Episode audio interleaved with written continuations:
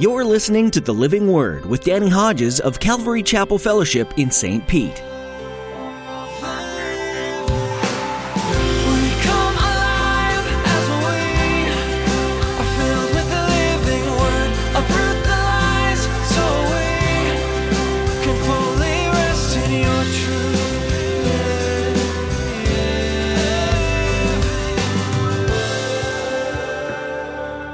In the car, I'd be partying on my way to the party, if you know what I mean.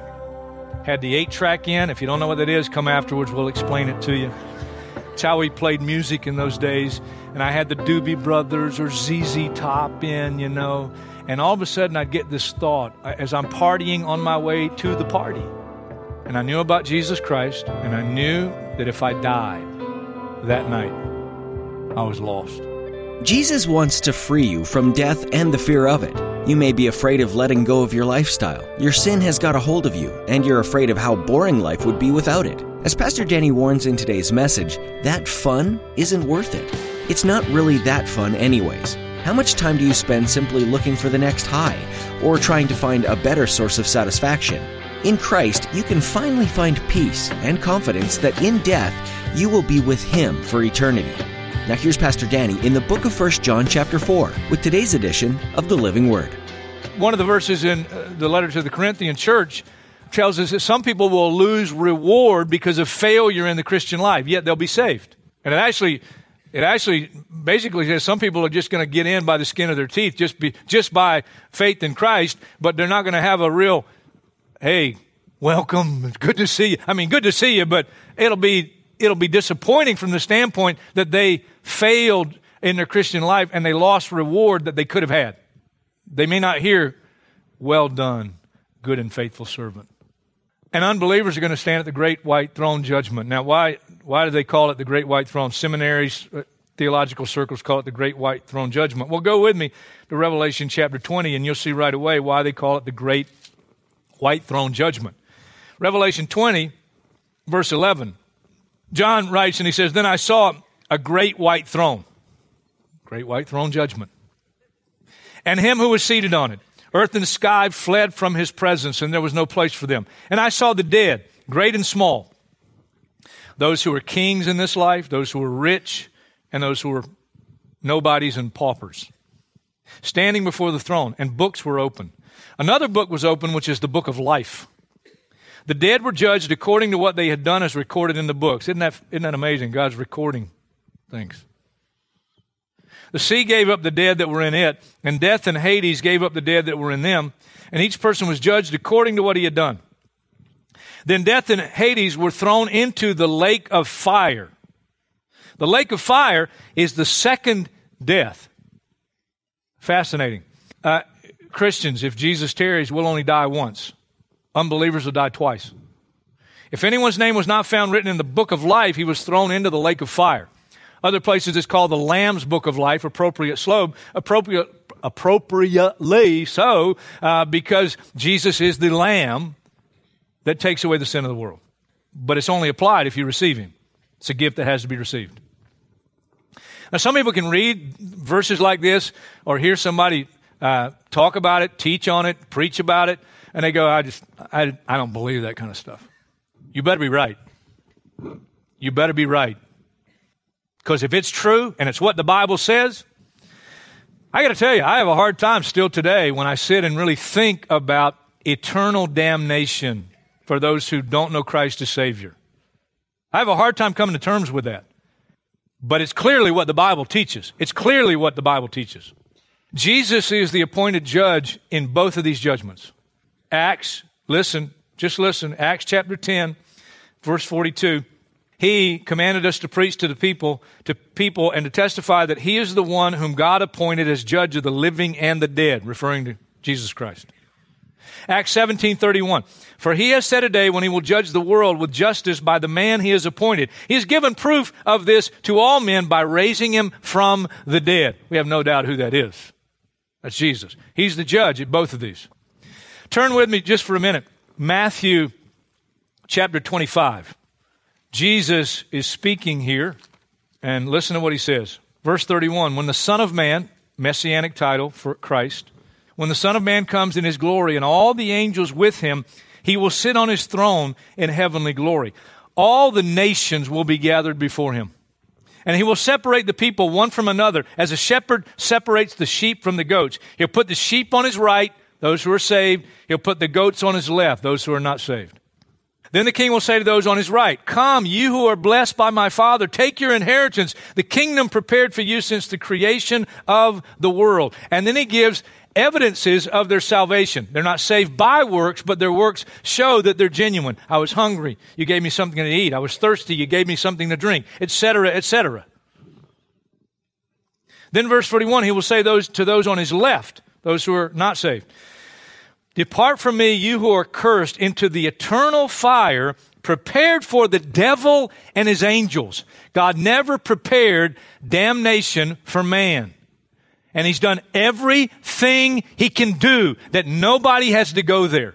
The same as he did in the judgment of Noah's day, the ark was big enough for every single person living in that time to get in the ark. They just made the wrong decision. Only eight people made the right decision. And then he says to the lost, For I was hungry, you gave me nothing. I was thirsty, you gave me nothing to drink. I was a stranger, you didn't invite me in. Verse 46 is sobering. Then they will go away to eternal punishment, but the righteous to eternal life. There's some teachings out here that say, oh, yeah, God's going to judge, but in the judgment of the unbeliever, the one who is not saved, they just kind of get burned up and they're no more. There's no more consciousness. That's not what the Bible says. It's the contrast of eternal life and eternal punishment. Again, I have a hard time coming to grips with that, but that's what it says. That's what it says. Now, that's pretty heavy. So let me tell you this little story. On the outskirts of a small town, there was a huge pecan tree. In my old South Carolina vernacular, it was a pecan tree. And it still gets interchanged depending on what day it is and what happens with my tongue.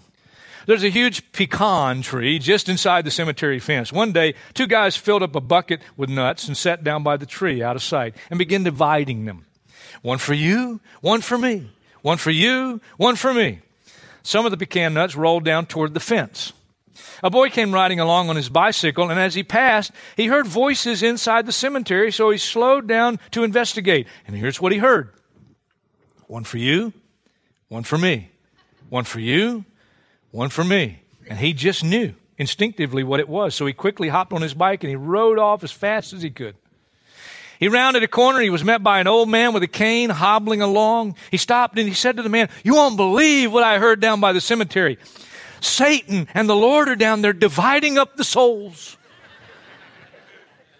The man then hobbled along, following the boy to the cemetery. When they arrived, they stood by the fence, and sure enough, they both heard, One for you, one for me. The old man whispered to the boy, Boy, you were telling the truth. Now let's see if we can get a peek at the Lord. And as they tried to peer through the fence, they could still see nothing. Then all of a sudden they heard, One for you, one for me. That's all. Now let's go get those nuts down by the fence and we'll be done. They say the old man made it back to town a full five minutes ahead of the boy on the bike. That lightened things up a little bit, didn't it? One of the main reasons people are afraid to die is fear of judgment. Hebrews 2:14 since the children have flesh and blood he too shared in their humanity so that by his death he might destroy him who holds the power of death that is the devil and free those who all their lives were held in slavery by their fear of death. I used to be afraid to die. It didn't happen every time, but it happened on a number of occasions. I'd be in the car, I'd be partying on my way to the party, if you know what I mean. Had the eight track in. If you don't know what that is, come afterwards, we'll explain it to you. It's how we played music in those days. And I had the Doobie Brothers or ZZ Top in, you know. And all of a sudden, I'd get this thought uh, as I'm partying on my way to the party. And I knew about Jesus Christ, and I knew that if I died that night, I was lost. I knew it. And I was afraid. You know, you know, what, you know what I did in those times? I turned ZZ Top up louder. Interesting verse, 2 Peter 3, verse 5 they deliberately forget that long ago, by God's word, the heavens existed and the earth was formed out of water and by water. But these waters, by these waters also, the world of that time was deluged and destroyed. Noah. By the same word, the present heavens and earth are reserved for fire, being kept for the day of judgment and destruction of ungodly men. I knew that was true, but I didn't. I wanted to. I wanted as much as possible to get that out of my mind. I wanted to forget about that. I wanted to party. But then on those occasions where I, I really thought about it and I thought, if I die, if I die now, if I die today, I'll never get another chance. There is no such thing as purgatory. I don't know if that offends anybody. I'm just telling you, there's no, there is no halfway house between here and hell that you can get out of. It's Just not true. It's not true. It's appointed unto man once to die, and then the judgment. But here's the good news we don't have to fear future judgment.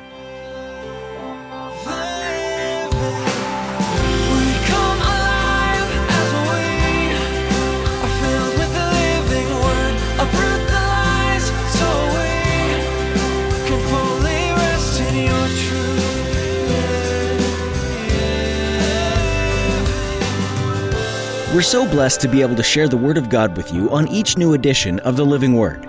Thanks for being a part of our valued listening audience. Pastor Danny will continue his study in 1 John next time, so we hope you'll join us again. We'd like to take a moment and ask you to consider partnering with us as we continue to share the gospel of salvation with the world. Would you join us in praying for the listeners of the Living Word? Pray that God would touch each person with His love and open their hearts to the truth of His Word. Please pray also for us. We want to continue following God's plan for this program, no matter where He asks us to go. We know the power of prayer, and we appreciate you doing this for us. Would you also ask the Lord about contributing financially to the Living Word? This program is professionally produced to provide the best quality messages possible so as not to distract from God's truth. That does incur some costs, however.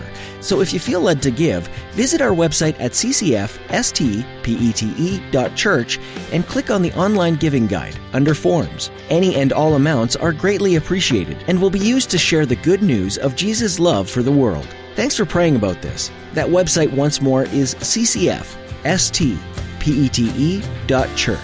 Thanks for being a part of our time here today on the Living Word.